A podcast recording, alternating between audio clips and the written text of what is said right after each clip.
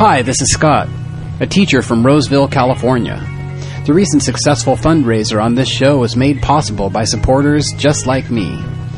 For details on supporting the show going forward, visit the membership page at bestoftheleft.com. Now, welcome to the award winning Best of the Left podcast with clips today from All In with Chris Hayes, The Majority Report, Radio Dispatch, The Thom Hartmann Program, The Young Turks, and Activism from Best of the Left. And just a quick note that as a teacher, I can see firsthand that letting the testing industry dictate national education policy by insisting on Common Core and then rushing all districts into the online versions of their tests because face it, standardized curriculum and online tests are far cheaper to distribute and grade is a great move for their profit margins. And while those major publishers laugh their way to the bank, the prices of colleges and student loans become ever more unaffordable.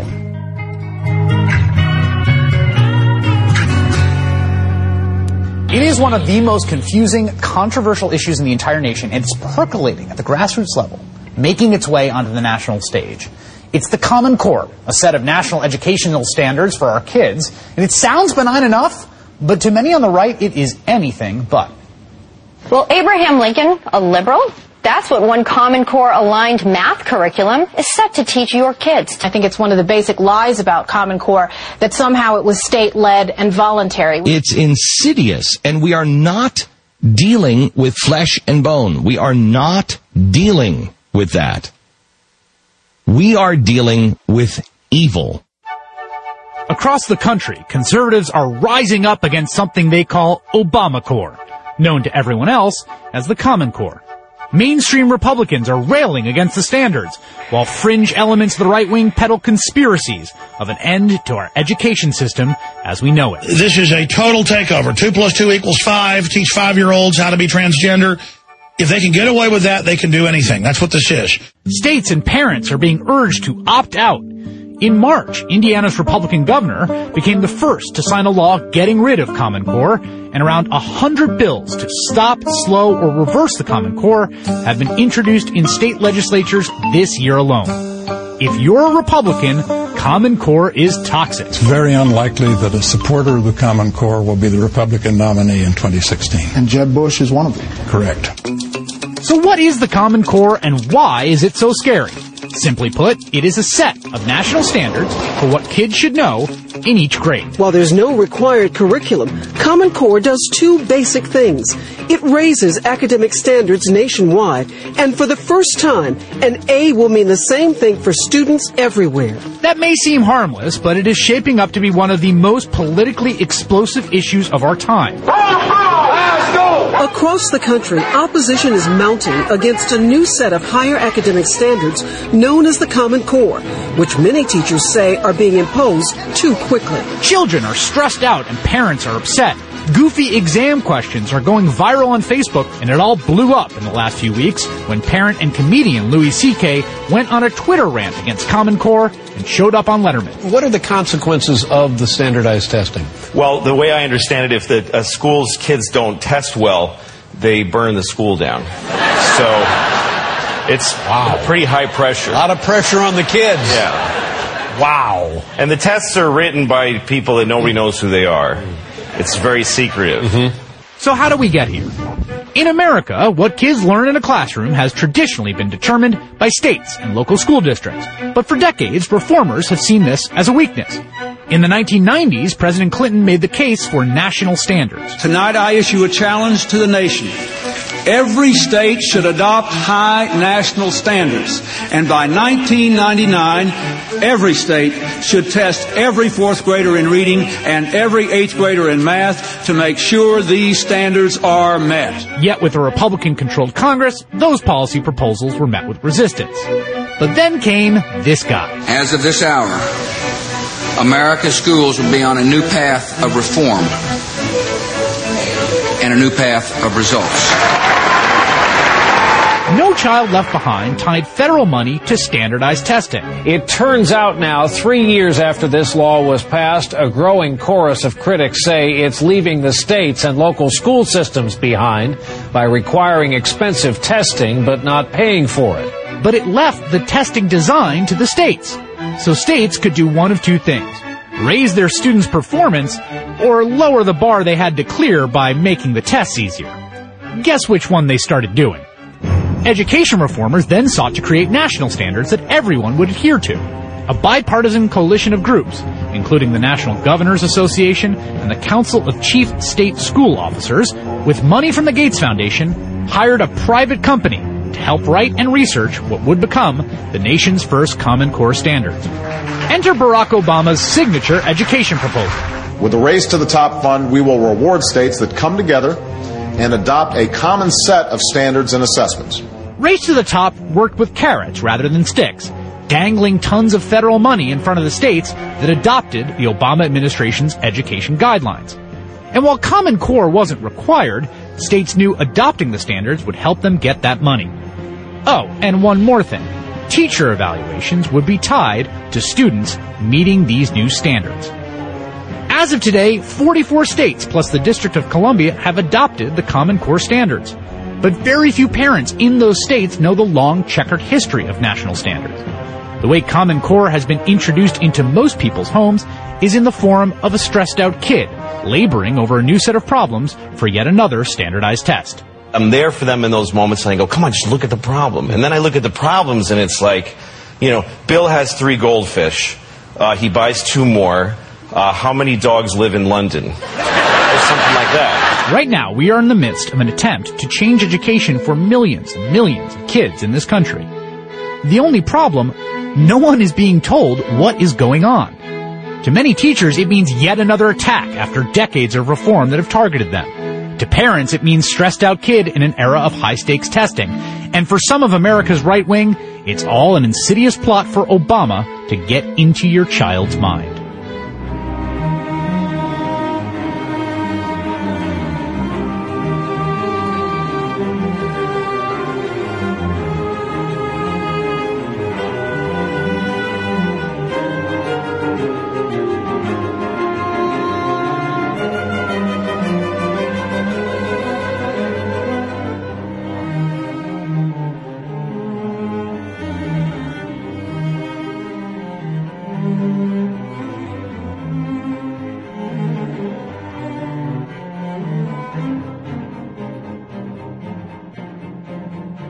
Let's get in on this because, as you know, we have uh, talked quite a bit about the high stakes testing regime that has been imposed on our school children, first by No Child Left Behind, then by Race to the Top. The latest, hmm, what innovation in the the context of uh, corporate education reform has been the Common Core. Now, I am of two minds about the Common Core. I don't know that there's anything necessarily problematic about the standards. What is problematic about them is that they have been developed, as far as I can tell, and implemented on the ground without the proper amount of input from teachers and educators. They also provide a very easy way to institute high stakes testing, which is at the, li- at the very least a big payday for, for a lot of corporations who are friends with politicians.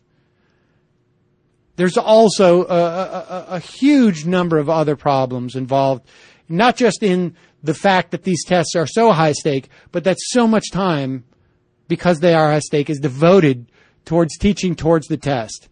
And, you know, and just talking to my own daughter's teachers, I've just seen what it has done to uh, the morale of teachers and what it's done to the way that kids learn. Never did I believe I would find common cause with uh, right wing Tea Party uh, lawmakers uh, who apparently are also speaking out against the Common Core and the huge payday involved in implementing the Common Core. But I never ever understood what was really behind the Common Core until I heard this clip from Florida State Representative Charles Van Zant speaking at the Operation Education Conference in Orlando. Let's hear what he says. Our new Secretary of Education in Florida recently appointed AIR to receive the $220 million contract for end of course exam testing and to prepare those tests. Pause it. $220 million. This is a huge business. And understand this is just the, the tip of the iceberg. Because they will expand into other grades this uh, testing regime. They then print out here's a way to prepare your kids for Common Core tests. They they have about 14 other businesses that will emanate off this first contract. So there's huge money here. So kudos to Charles Van Zant calling out these corporate education reformers. Go. Please go on their website. Click the link to what they're doing with youth and you will see what their agenda really is. They are promoting as hard as they can any youth that is interested in the LGBT agenda. Yes, that is exactly why I've been. Oh wait, no, wait, what? And even name it 2 hyphen S, which they define as having two spirits.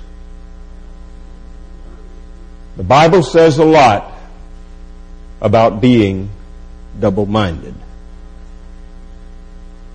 These people that will now receive $220 million from the state of Florida unless this is stopped will promote double mindedness in state education and attract every one of your children to become as homosexual as they possibly can.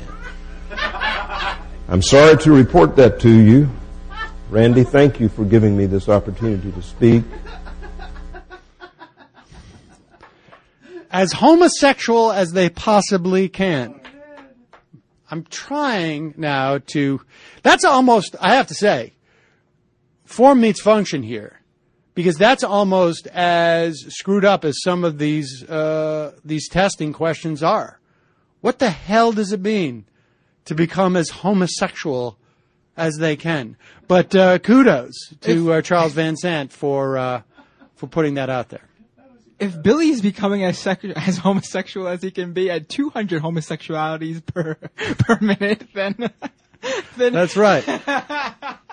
and if Jenny is becoming as homosexual as she can at if Billy has received three anonymous hand jobs in a rest stop, and Yes. Jimmy I guess- has just downloaded the Grindr app, but Jenny, I guess what Charles Van experimented- is saying, there's you can be a little homosexual. Like homosexual as they can is like when you actually uh, come out of the closet. A little homosexual is when you're just like, you know, uh, you don't want them to go full boat.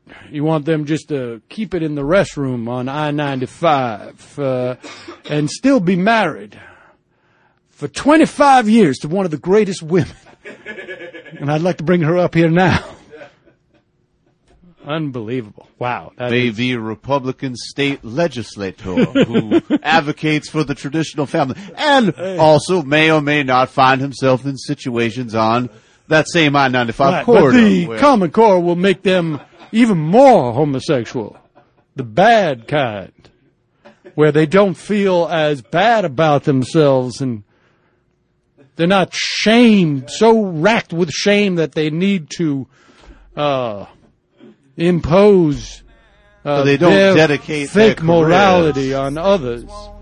Uh, to so- oppressing people who have the same urges that they do. Shame, boatloads of shame, day after day.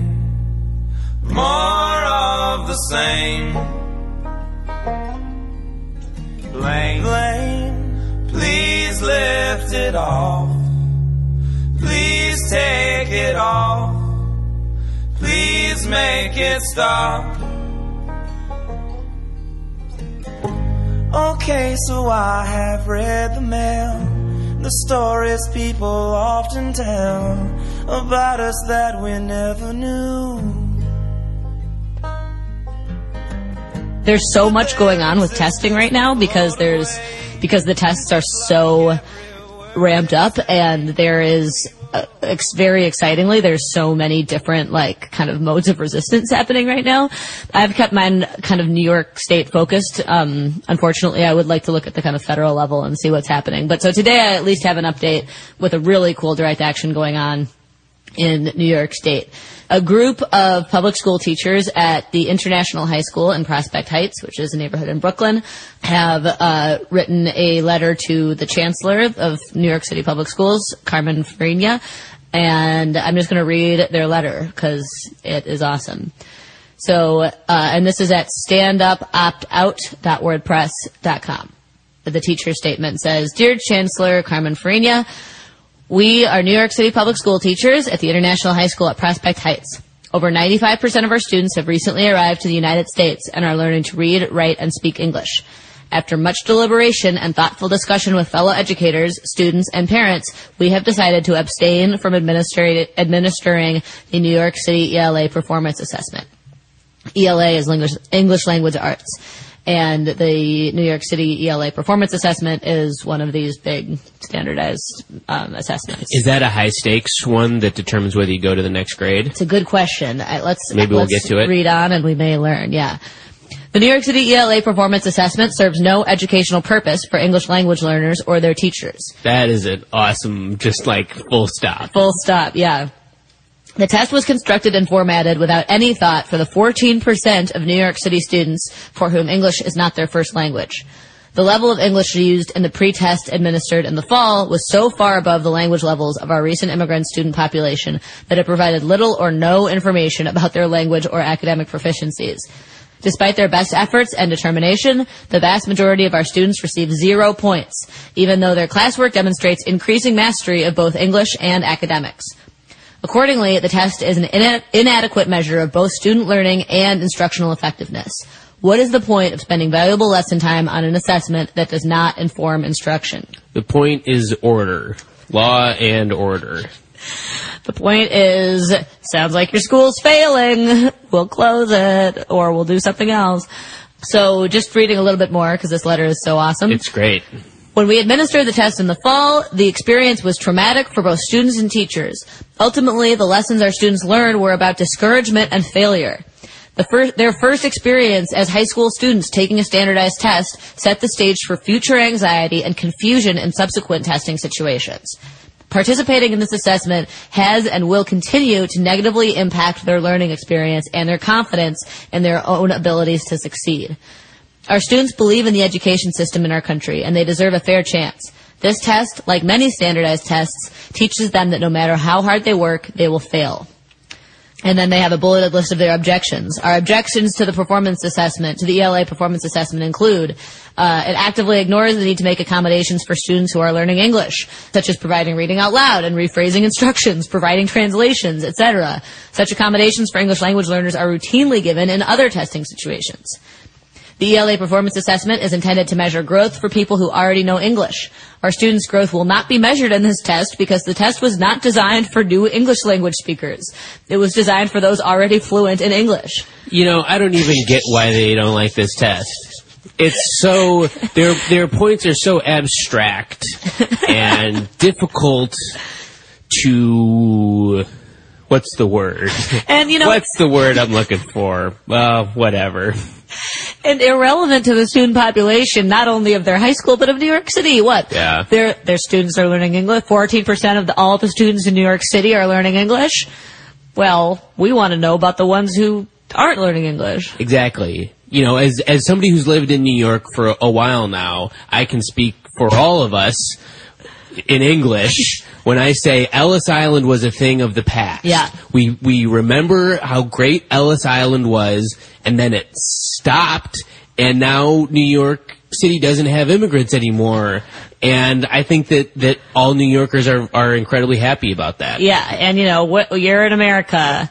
We speak. I can't even. In, I can't even in satire say it. but I will say that I would like these testing people, the people who create these tests and expect English language English language learners to do them. I would like them to have to take a high stake, high stakes test in Spanish. Yeah. I would like I would like that to happen very much. I would like their keeping their jobs to be dependent on them taking a high ta- high stakes test in Spanish. Yeah. Boy, that makes me happy just thinking about it. I can't even say I would like that to happen in Spanish. and you've studied Spanish for years. oh yeah. Um, just a few more because this letter is just really doing it for me. Our students need every minute of instructional time they can get, and we work hard to make that time productive. This test is simply not a good use of their time or ours. Finally, 50% of parents and guardians in our school community have opted their students out of the exam. That's awesome. 50%. 50%.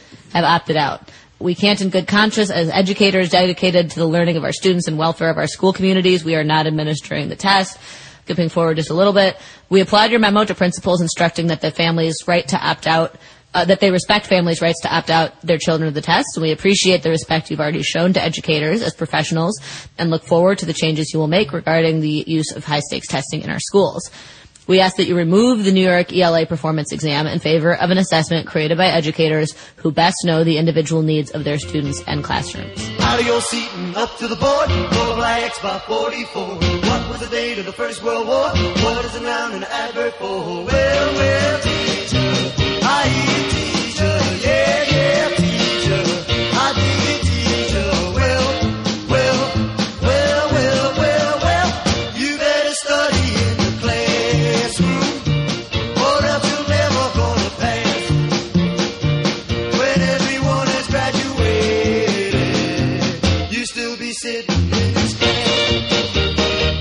Stop looking over at your girlfriend.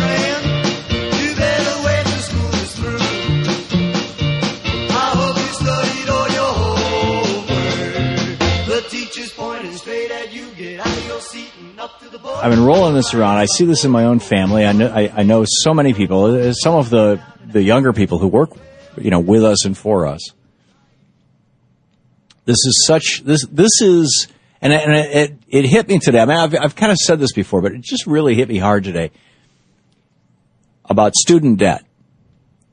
That literally never in the history of the developed world, never before, never in the United States, not in any other developed nation, Never in the history of the developed world has an entire generation had to go into debt just to get an education and thus get a job. Until now. Back in January, 31 year old Tony Muzzati, who at the time owed around 60 grand in student loan debt to Sallie Mae, always made his payments on time, was told that he had to immediately make a payment of $10,000 or face asset seizures. Why? Well, because his grandmother, who was the co-signer on his student loans, just died. Christopher Kibler was told by Sallie Mae that he had to immediately pay back nearly $22,000 in student loan debts after his father, the co-signer on his loans, had passed away. I'm the co-signer on one of my kids' student loans. God forbid, you know. Muzzati and Kibler are just two of the many victims of what the Consumer Financial Protection Bureau refers to as auto defaults. When banks immediately say that private student loan debts are in default because of the death or bankruptcy of a cosigner. This auto default practice is just one of the many ways that big banks and Wall Street executives are making billions of dollars off an entire generation of struggling, debt ridden Amer- Americans. We have $1.18 trillion in outstanding loan, uh, student loan debt in the United States. We've, we've never, ever had anything even remotely close to this. There are more than 40 million Americans with student loan debt. 40 million. That's more than the entire population of Canada, Poland, North Korea, Australia, and more than 200 other countries. I didn't know there were 200 countries. It's only 197. I guess there must be. And of those 40 million borrowers, almost 7 million have already de- defaulted on our on their debt. Th- I mean, this is how bad it's gotten. The average 25-year-old American who has student debt, the average debt that that kid is holding has risen, kid, 25, whatever, has risen 91% just in the last 10 years. Average college debt per person is over $23,000. And the result of this is that an entire generation of Americans is completely screwed. They can't start a family, they can't buy a house. And if you don't, you know, I mean, typically people who are retiring in their 60s, the equity that they have, I mean, this is, this is where most American household equity exists. The equity that they have is in their homes. And the, the way that you get to the point where you've got enough equity that, you know, you've got a home that's worth when you retire, maybe borrowing against or selling or, you know, uh, whatever, you know, some equity is you buy it, you buy your first house in your 20s.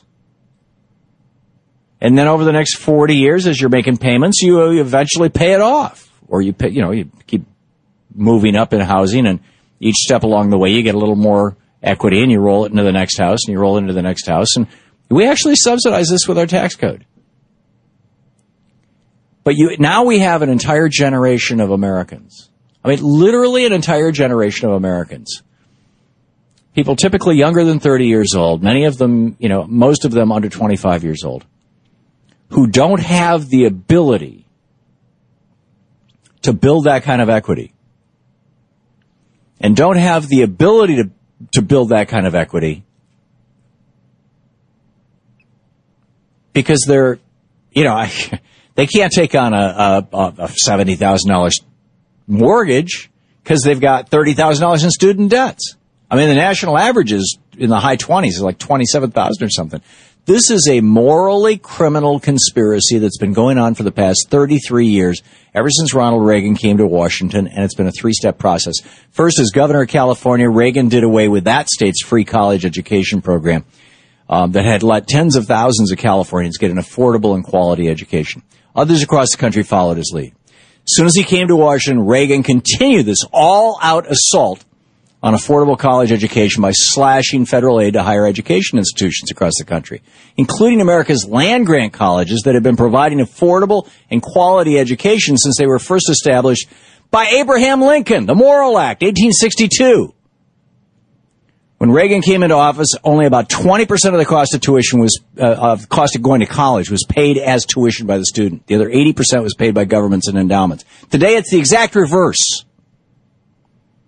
So all these students are in debt. We've got an entire generation that can't afford to start a house, can't afford to start a family, can't afford to buy a house, can't afford to, by the time they're 50, 60, they're not going to have the equity to retire that the generations before them had. No other industrialized country in the world has indebted an entire generation just for student loan debts. Next, Reagan laid the groundwork for the federal government to get involved in student loan business. And thanks to his new ed policies and, and putting Bill Bennett in as his hostile uh, education secretary of labor, their education rather, federal government has had an incentive to hand out loans to hundreds of thousands of students because of interest on those loans. It'll be government revenue. This was the whole Reagan thing. And finally, our backwards trade policies that have been in place for the last 33 years have also devastated America's lost generation. Believe it or not, there used to be a time in this country when you could graduate from high school, get a good paying blue collar job, and provide for your family and save for your retirement. But thanks to decades of job killing trade policies, that's no longer the case. Now, in order to become part of the middle class, to have any kind of a shot at the American dream, you have to go to college, which means that you have to strap yourself with thousands of dollars, tens of thousands of dollars in student loan debt to get that degree and get that white collar job. So forget about getting married and getting a house and starting to build the, the kind of equity that you'll be able to retire with when you're in your 60s. And the worst part of all this is that we Americans, uniquely, I mean, we're the only country in the world that has this problem. We have done this to ourselves. We shot ourselves in the foot by listening 33 years ago to Ronald Reagan, by buying this whole Reaganomics idea that education should be a commodity and something that somebody can make a buck off of, instead of thinking that education is part of the commons. We need to own up to our own mistakes. We need to start calling America's student, student loan debt crisis what it really is. A massive, devastating, trillion dollar, morally criminal conspiracy committed by Wall Street bankers, libertarian billionaires, and Reaganomics devotees. And then maybe we can undo some of the damage to an entire generation. We should declare a debt jubilee on all outstanding student loan debt in America. Just wipe the slate clean. They shouldn't have had to go to debt in the first place. Abraham Lincoln started the, the nationwide free schools. Thomas Jefferson on his tombstone, he said it was more important to put on his tombstone that he started the University of Virginia, which was America's first free college, than that he was president of the United States. And his tombstone, which he designed, says he was the author of the Virginia Declaration of, of Religious Freedom, the Declaration of Independence, and the founder of the University of Virginia. Free college has been part of America's tradition literally since the Jefferson presidency.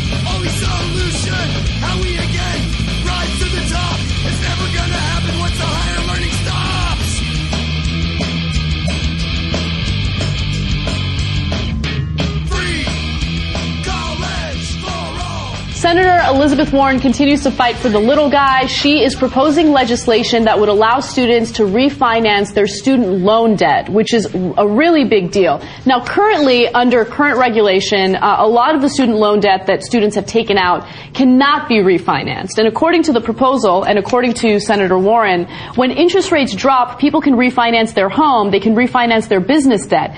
It's regarded as a smart move for any consumer or business, but student borrowers are prohibited from doing that under most programs. This bill says we're going to change that and let them refinance that down to current low rates. And that's a really big deal, especially when you consider the fact that, first of all, students can't get rid of student loan debt if they file for bankruptcy. And on top of that, student loan debt has already surpassed uh, credit card debt. More than $1 trillion in student loan debt exists, and it's actually having a really negative impact on our economy because it stops young people from going out there, buying homes, buying cars, and doing what's necessary to start their lives. Her point in this case is nearly indisputable. Of course, it will be disputed and it will probably lose. It will lose, because, which is sad. Right, because that's the powerful in this country run our politics. You know the whole story, right? So they're not going to be in favor of this. They don't want to reduce debt on students. They want to increase debt on students because they make money off of that. So, but if you break down her logic, like if I got a house, and everybody knows this, if you've got a house, you got a mortgage, right? If the rates are different, then you could renegotiate and get a lower rate. Why, Why shouldn't we- they be allowed to do that for student debt? If I got a debt on the house, I could do it. Why can't you do it on student debt? That's crazy. And then you have this extra thing of like you can't get rid of student debt, right? So you know, uh, Donald Trump has filed for bankruptcy many times for his companies. And whenever they ask him about it, he goes, "What are you talking about? That's a savvy business move." Mm-hmm. Like I had a lot of debt, and then I filed for bankruptcy, and then I didn't have it. Ha ha! Jokes on you. And the guy who gave me that debt knew that he was taking on a certain amount of risk, and he that risk exploded on him. Now I have less debt. That's he's and he is very insistent that he's a very smart businessman for doing that.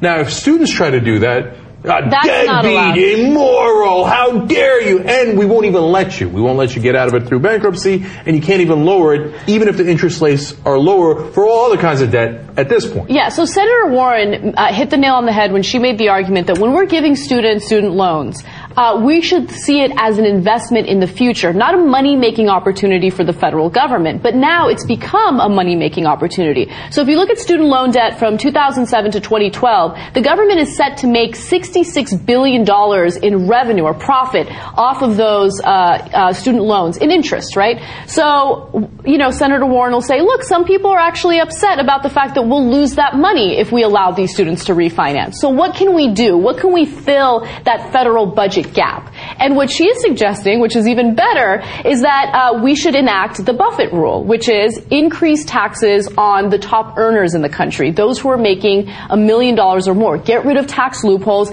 Make sure that the wealthiest people in the country are paying their fair share. So, look, if you're already making over a million dollars, that's pretty good. Now, that doesn't mean we should take, you know, a disproportionate amount. There's a limit, right? But we're nowhere near that limit. We, you know, we have incredibly low tax rates compared to the re- rest of the developed world, right? So, can we raise it by a little bit for the specific purpose of providing opportunity for the next generation so that they can become millionaires? And by the way, also contribute in taxes, and hence, in some ways, that would be, you know what, trickling down, right? And then that would create an opportunity to bring in more revenue down the road. Plus, it helps Americans live the American dream, etc. But there's no way in today's society we're going to do that because our government is run by those same millionaires. They are the top donors to our politicians. They own our politicians. In fact, Princeton did a research study recently that showed that uh, the public opinion did not matter for about 1,800 issues that they studied over a period of about 40 years in this country. No effect on the politicians. But the, uh, the what they call the financial elite that give political donations, their opinion mattered completely. It was totally correlated to what the policy outcomes were. So the people who she's proposing to raise taxes on, it doesn't matter how logical or fair her proposals are. They're not going to allow it. And you know, I just want to make a really quick point about how principled Senator Warren is because she's a smart woman. She knows that this isn't going to pass, right? But she's proposing it anyway to make her stance known. And that means that she's not willing to allow corporations to have the same power over her that other politicians do. And I love that. I absolutely love that. She's giving corporations the middle finger. And that's a really, really brave thing to do in this political climate. Right. You might think, why is that so brave? That sounds like it's incredibly popular. It is incredibly popular.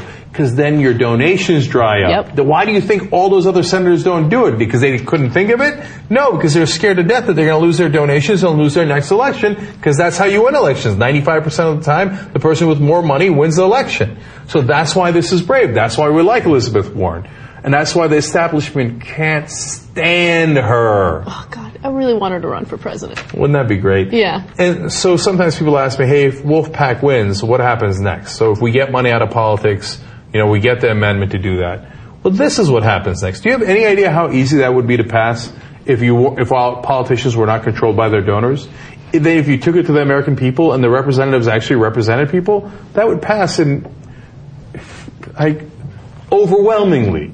You would be shocked at how easy it would be to pass. You think that's like, oh, that's utopia, that's not going to happen. It did happen! It happened for 40 to 50 years in this country where we had domestic politics that actually represented the American people. That's how Ralph Nader got Richard Nixon to pass uh, laws requiring seatbelts, OSHA to protect workers at their jobs so they don't get injured or hurt or killed, uh, and even Nixon passed the EPA, Environmental Protection Agency. That's how strong progressives were because that was because they represented the people.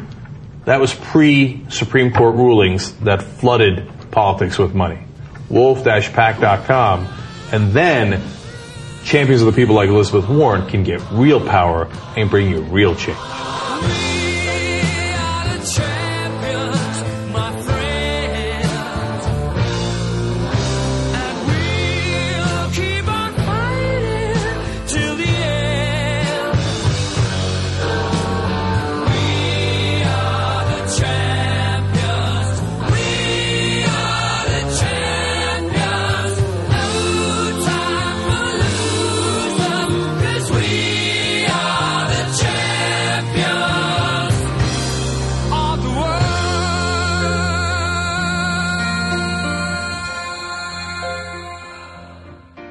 You've reached today's activism segment. Now that you're informed and angry, here's a glimmer of hope to remind you that not absolutely everything is completely terrible all of the time. Though do stick around for the but wait, there's more activism. Today's update, the student debt payback cap. Barack Obama has signed fewer executive orders than any president since the turn of the 20th century, for 115 years in fact. He does seem to be reaching the breaking point with Republican intransigence recently, though, which Speaker Boehner is attempting to sue him over. No kidding. It seems signing an executive order capping student loan repayments at 10% of the borrower's monthly income put the Speaker over the edge. Last month, President Obama offended the Speaker and his party by expressing support for Senator Elizabeth Warren's student loan refinancing bill, while expanding a 2010 law to provide much needed short-term relief to 5 million graduates struggling to eat and pay their tuition bills simultaneously. Now, I don't always agree with the president, but this one is a win worth celebrating. But wait, there's more. Then it was Congress's turn. Warren's bill was three votes shy of the filibuster proof 60 votes now needed to do anything in the goddamn worthless Senate, which doesn't even come close to representing the democratic process anymore, thanks to piece of shit Republicans who are dead set on bringing our government to a complete standstill by abusing the filibuster in record obliterating fashion because they can't win a single policy debate, so they have to resort to taking their ball and going home. Now, to be precise, the actual vote was 56 to 38, but Majority Leader Harry Reid is off the hook for his no vote, which was delivered on antiquated, annoying to explain procedural rules he followed to ensure the bill can be reintroduced later this summer. You can just trust me, or feel free to read more in the segment notes. Now, the White House has estimated that this totally offensive to Republicans bill would have saved individual borrowers at least $2,000 while paying back their loans, a nearly 10% savings for the average college grad. How awful that must have been to imagine for wealthy legislators. But wait, there's even more. That two grand is still on the table. Here's how you can help. Track legislative efforts expected from Senator Warren with support from Majority Leader Reid later this summer at higherednotdebt.org. At that same site, you can calculate the savings Congress cost you by siding with millionaires and billionaires. The Huffington Post has kindly compiled the list of no votes minus Harry Reid's allowance, along with the Twitter handles of those no's. Links are, of course, in the segment notes. Feel free to liberally tweet the amount you will save when your senators change their minds later in the session directly at those senators. You might even give them an early thank you for backing Senator Warren's refinancing plan. Tweeting them while approving your loan payment each month is a particularly effective time to let your senators know just how strongly you feel. Respectfully, of course. We'll bring you another update when the bill is reintroduced, and you can always bug Katie on the social media feeds. As she will directly benefit from the refinancing legislation, you can bet she'll be keeping a close eye on it. Should you hear back from your senator, some of them actually have well-tended social media feeds, call into the show or post on our Facebook page to let us know. It is absolutely encouraging to the group to hear that movement is happening and change is possible. We only need three more yes votes. How hard could that possibly be? Activism. Come out from in front of the television. Bust out of your self-imposed media prison. There's a whole big world out there, y'all. And some serious stuff is going down. Civil war, intolerance, AIDS, obliteration. The usual madness, but not enough frustration about what's troubling Earth's nations. The spotlight will not be your savior in these dark days, and it will not be your saving grace. Why not replace your dreams of gracing life's stage with action? I think that young people realizing that graduating from college with an average, a median debt of $29,000 in the United States means that for the first decade or two decades of their lives, they can't buy a house, their first house, where they put down a couple thousand dollars and, and just start making payments that are, you know, for the first few years, mostly interest and over time, eventually they end up with equity that they can't do that. They can't start a family. They can't, you know, people are doing things, all these things later and later because of the, the economy, because the rich are getting richer, and because the average working middle class American and working class Americans are screwed. And then Congress, in their infinite wisdom back in the middle of the Bush administration, I think it was around 2006, said, oh, let's reform the bank, uh, reform, right? Be careful, whatever they use that word. Let's reform the bankruptcy laws so that if somebody wants to declare bankruptcy, I mean, it used to be if you declared bankruptcy, the one thing you could not discharge in a bankruptcy petition The one thing you couldn't get rid of, the one debt you couldn't leave behind was your taxes. Well, they said, let's add student loans to that. And suddenly student, student loan debt became like gold, right? And so the banksters, everybody jumped into this and everybody got in the business of it, including our federal government. And we've got this giant scam going on where student loan debt has exploded. And you've got a whole new generation that is basically indentured servants. And they're starting to say no more. The debt jubilee for student debt. Or at least let's ref- let's re-reform our bankruptcy laws so that students can can declare bankruptcy on their student debt. Or their parents who co-signed for it can discharge it. I mean, uh, frankly, I think we should have an absolute ju- jubilee. We should wipe it all out. We should say, you know, before Reagan, college in, for most people in the United States, college was free or so close to free that you could go to college with a part-time job at the level of washing dishes in a local restaurant, which I did. Or being a waitress in the local restaurant, which is what my wife did back in the 60s, back in the late 60s. That was before Reagan came into office. And in California, you could go to college for free, and in several other states too. In large part because of what Abraham Lincoln did when he established the land grant colleges, over 50 of them around the United States. Free colleges. Invest in the intellectual infrastructure of our country. And I think we need to look back and say, you know, when Reagan ended free college in California, in the 1970s saying, why should I pay for the education of these young people when they then go out and protest against me and call me names? Which is essentially what he said. I mean, you can find the exact quotes out there, but that's pretty close to it. It was a spiteful thing. There was no thought to this. There was no, you know, gee, our young people are our future. They are our intellectual infrastructure. None of that on the part of Reagan. When he said that in the 70s and he destroyed free college in California, and then he moved into the White House and he made William Bennett the first Secretary of Education. William Bennett, who had, who had in the 1980 campaign for president, had thrown his hat in the ring on the platform of ending the Department of Education and all federal funding for schools. Remember, back in that day in 1980, 80% of the cost of going to college was paid for by state, federal, and local governments and school endowments. Students only tuition, the, the tuition that you paid only represented about 20% of the total cost of, of your education. So it was affordable. Now it's completely reversed. After 33 years of Reaganomics and Bill Bennett's economic po- uh, education policies, 80% of the cost of going to school is paid for by you, the student, and only 20% is paid for by the government. Which is insane. We got a trillion dollars in student loan debt. We should be investing not just in our bridge infrastructure, but in our future infrastructure, our intellectual infrastructure, our young people. The GI Bill actually made a profit.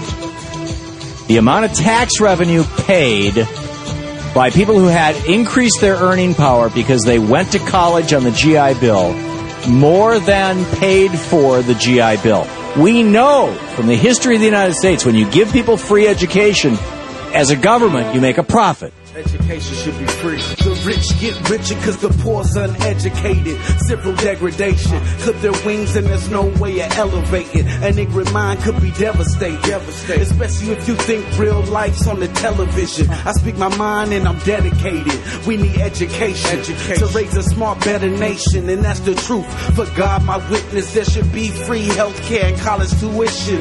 The possibilities are endless. Endless. I never knew I was a chemist. Put me in a college course made for beginners. I might just come up with the cure for influenza. We all keep learning until they rest our souls. The brain's still working at a hundred years old. So why I gotta pay for the knowledge you hold? That's why the world's cold and the economy's gone. Free education, free education. What the people need is free education. If you are graduating from uh, university, it's happening all around now, I think, isn't it? That time of the year? That time of the year. I'm not going to say I'm available to fill in for uh, Condi Rice at the last minute if you need me to, but available. Um the average class, the average 2014 graduate. I'm sorry. I What's just that? think like from like the Rutgers class of, you know, America, security and opportunity in the 21st century with Condoleezza Rice to I have little sleep, expand social security in the 21st century. And F. Condi Rice. And F. Condi Rice. With that Sam would be my. Cedar. s- That would be a much more popular speech. My first, No my, the first thing I would say to them is, party, but enjoy your sleep. Because I got news for you. It's not It's a pleasure to be here today because I'm away with my away from my kids. That's right. it's not about not partying. It's not about not destroying your adrenal system, but it's also being mindful that in the future you're going to be destroying your adrenal system, but That's for right. no fun reason. I look out amongst you students, and I can only think of my own children and how they have shackled me and will cause me the same. Um, it's- One more tangent. Do you remember Al Franken had a bit once where, you know, he used to do those bits where he's just a, a, and like an asshole, and he would he did this thing where he was supposed to be invited. He thought he was invited to Harvard, but he realized he was invited to like the Hartford Technical State Institute, and the whole graduation speech is like, "I apologize in advance. I had written this speech for Harvard, so you probably won't understand anything I'm saying."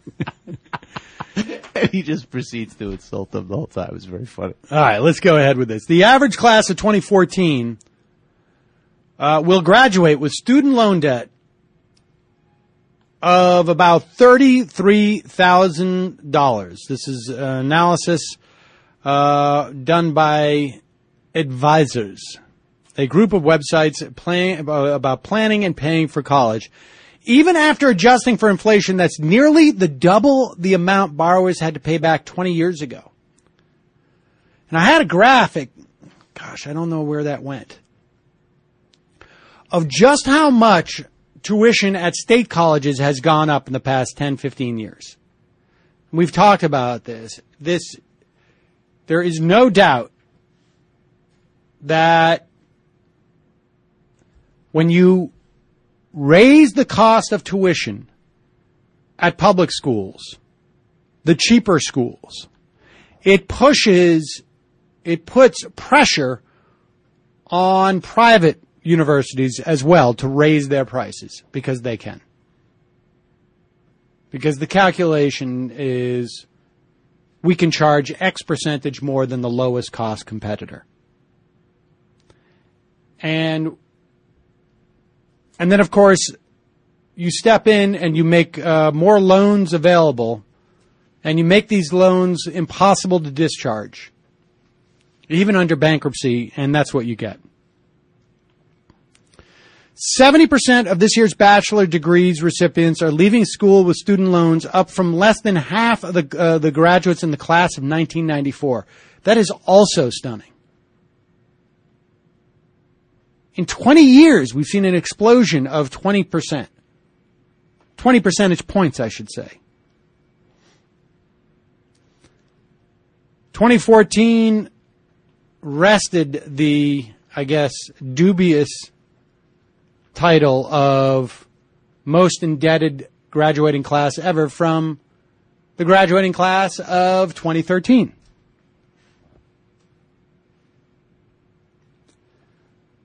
Now we still know that uh, college a college degree gets you higher pay uh, and increases your chance of being employed. Not to mention the fact that a college degree makes you a better citizen, or theoretically. 2012, the most recent year for which data are available, workers with just a bachelor's degree were making a median salary of $47,000 a year, while the average student loan balance for people under 30 was $21,000. Unbelievable. It's affecting uh, first time uh, buying. I mean, uh, people know what the implications are of this. And basically between the IRS and the Treasury Department, we are the uh, nation's largest debt collectors. I just, I almost wonder. I mean, in some respects, if it's even ethical to pay back these debts. In some respects, like I, I, I just think that there needs to be some type of collective action on this because it's just a, it, it's stunning, and there's no economic. There, there's not even within a flawed logic can you justify it. I mean, like prices just keep going up. And- Loans are made available. There's no choice. And because I it's will- still the right decision to do if you can do it, and it's just a funnel. I mean, that's it. We've had this debate on this program uh, on multiple occasions. Libertarians will tell you that the um, that the the increase in government loans and backstop private loans has added to the inflation rate of universities. While I imagine there's some of that, but the data simply doesn't bear it out. That's a The- secondary effect. The, the, the data does not bear it out. But I will concede that I think student loans by the government are inefficient.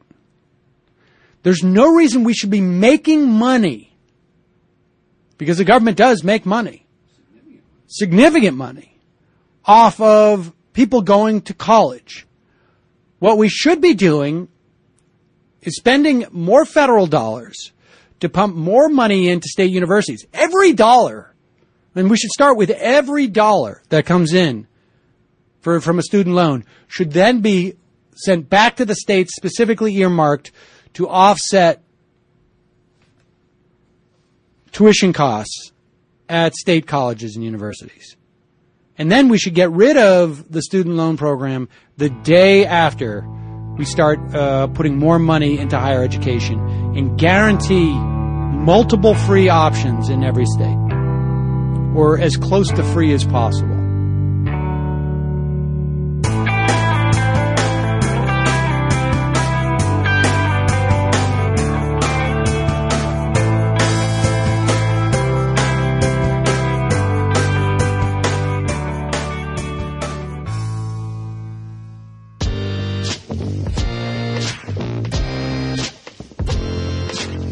Jay, this is Dan in Sheffield Lake. Uh, I'm calling about your summer hours. I have a bit of an issue with that. Um, not that you shouldn't be taking summer hours, but why aren't you taking like summer weeks? You work all year. We love your show. I think Americans work too hard as it is. So why don't you take a couple weeks off and relax? That would be my advice. But anyway, keep up the good work. Stay.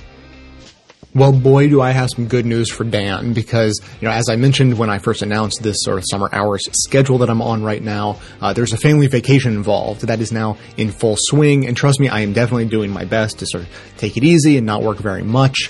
But I mean, you know, I, I like work, so working on vacation is not not all bad. But I, you know, I, I hear you. But what I did not foresee is just how bad the internet connection is where I am. So if you're hearing my voice right now, it means I've overcome the enormous odds and gotten this episode posted with a, a tenuous at best uh, connection to the internet. So, you know, I'm thinking with, with that sort of uh, hindrance in my way, and now, thankfully, with the permission of Dan, you know, I, I think maybe I'll take the next episode off as well. Um, then you know the schedule will sort of continue. There will be maybe maybe one more uh, rerun episode than I initially expected. But you know, having an internet-based uh, program such as this and not having a very good uh, connection to the internet makes things difficult. So you know, just hang tight, and I'll see what I can get delivered to you down the feed.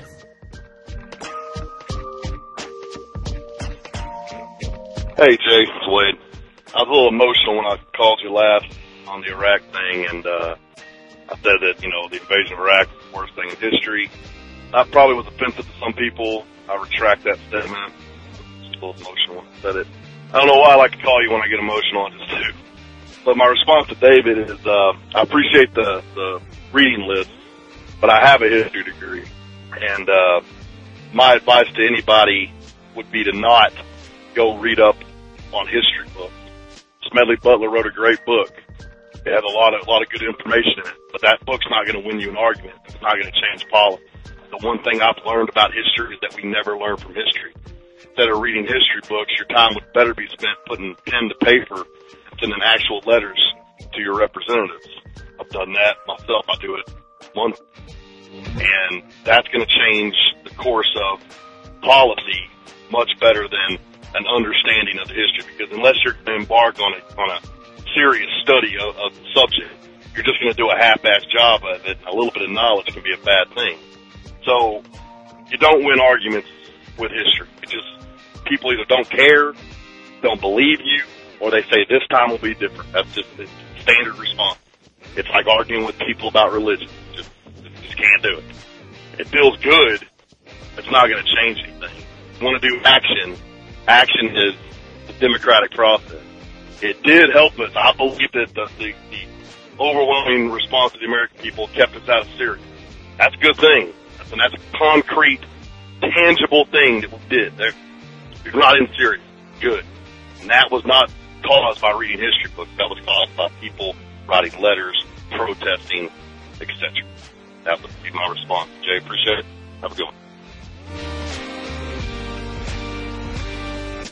Thanks for listening, everyone. Thanks to the volunteers who helped gather clips to make the show possible. Thanks to Katie Klabusik for all of her work on our social media outlets and activism segments. And thanks to all those who called into the voicemail line. If you'd like to leave a comment or question of your own to be played on the show, the number to dial is 202-999-3991. So I definitely have a response to Wade on the value of synthesizing information that you've learned in the past going, uh, you know, to use going forward. Uh, but first, I want to uh, finish off the fundraiser by thanking the last uh, group of people who, who donated there at, at the very end. So I'm going to get through this list and then we'll be done with it. Andy from Belchertown, Massachusetts, Kat from Berlin, Germany, Stephen from St. Charles, Illinois, Alexander from Millsboro, Delaware, Rosa from Denver, Graham from Sonoma, California, Tim from Madison, Wisconsin, David from Taunton, Massachusetts, David from El Cerrito, California, Kate from Philadelphia, Philip from Denver, Bruce from Moyertown, Virginia, Kevin from Oro Valley, Arizona, Liz from Lakewood, Colorado, William from Phoenix, John from Costa Mesa, California, Chris from Charlotte, North Carolina, Stacy from Mayville, Wisconsin, Sawyer from Columbus, Ohio, Dylan from Fort Bliss, Texas, Stephen from Nashville, Tennessee, Kate from McHenry, Illinois, Ronald from Baltimore, Day Peter from Alhambra, California, James from Greenbelt, Maryland, Maria from Indianapolis, Kiki from Oakland, Kenneth from San Diego, Marianne from Philadelphia, Allison from Farnhamville, Iowa, Amelia from Geneva, Switzerland. I think a couple of people heard me say I got excited when uh, you know the the foreign addresses pop up, and then they decided to uh, donate because Martin from I'm going to go with Ulm, Germany, but I probably pronounced that wrong. Uh, my apologies. Uh, Jadel from New York, New York. Vicky from Depoe Bay, Oregon.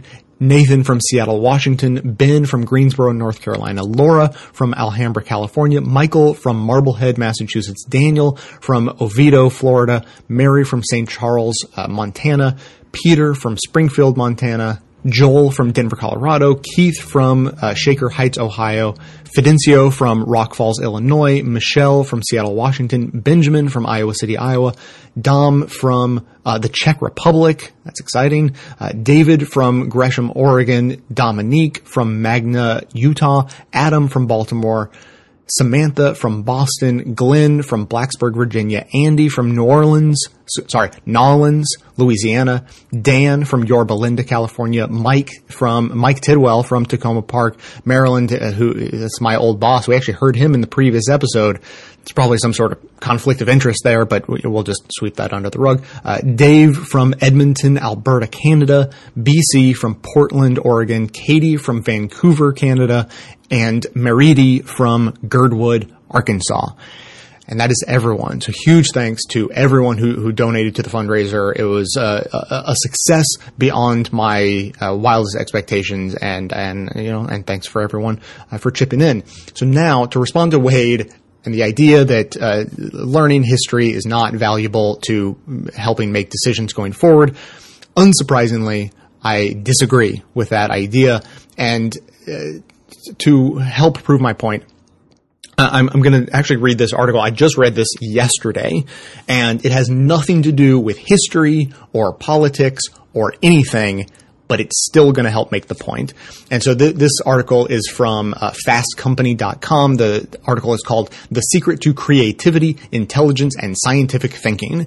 And so from somewhere in the middle of the article, it- it's talking about basically how we think and how what we experience influences how we think and put ideas together. So it it uh, it begins from in the middle. It says, aside from physical connectivity within the brain, being able to make connections between ideas and knowledge we hold in our memories can help us to think more creatively and produce higher quality work. Says Steve Jobs is an obvious person to reference whenever you're talking about creativity or innovation, so I wasn't surprised to find that he has spoken about making connections before. This great quote is from a Wired interview in 1996, and Steve Jobs says, creativity is just connecting things. When you ask creative people how they did something, they feel a little guilty because they didn't really do it, they just saw something. And then Jobs went on to explain that experience is the secret to being able to make connections so readily.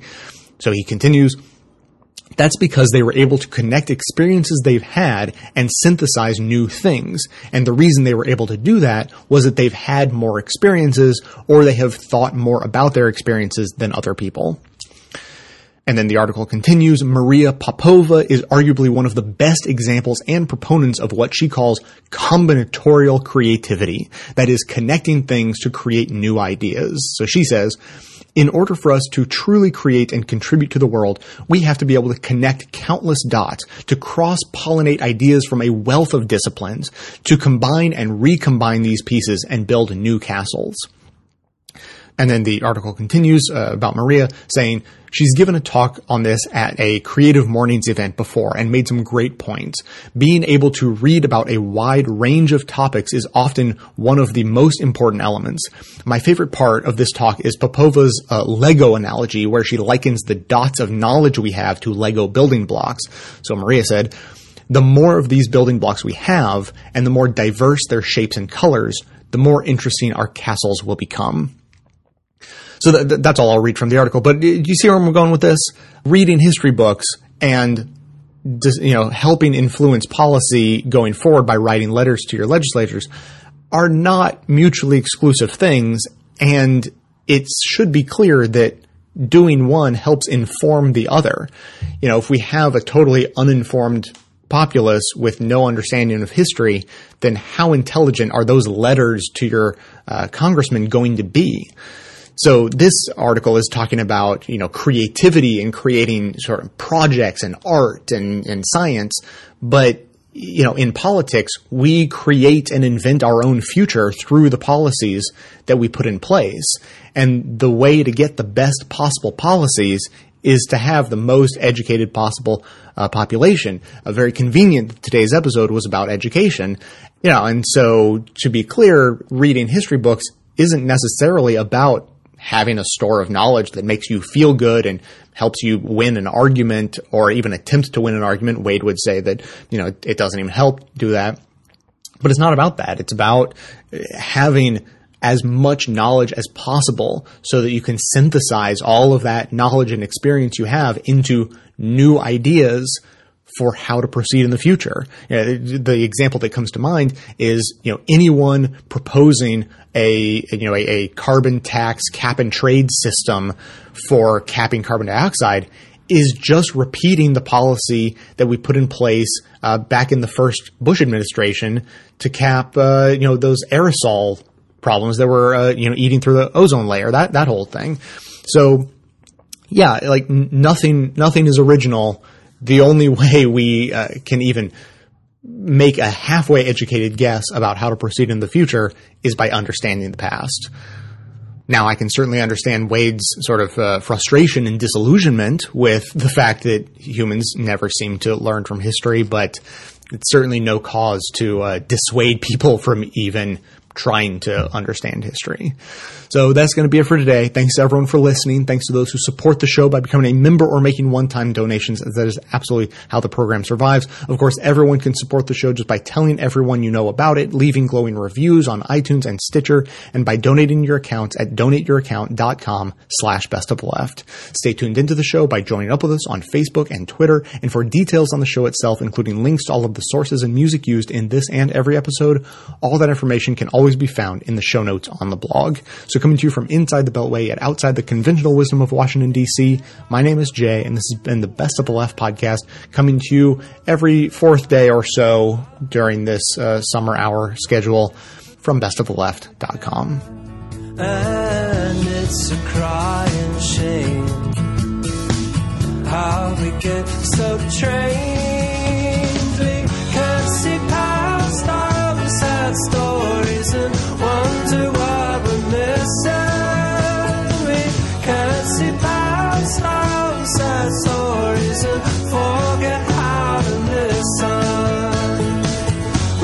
We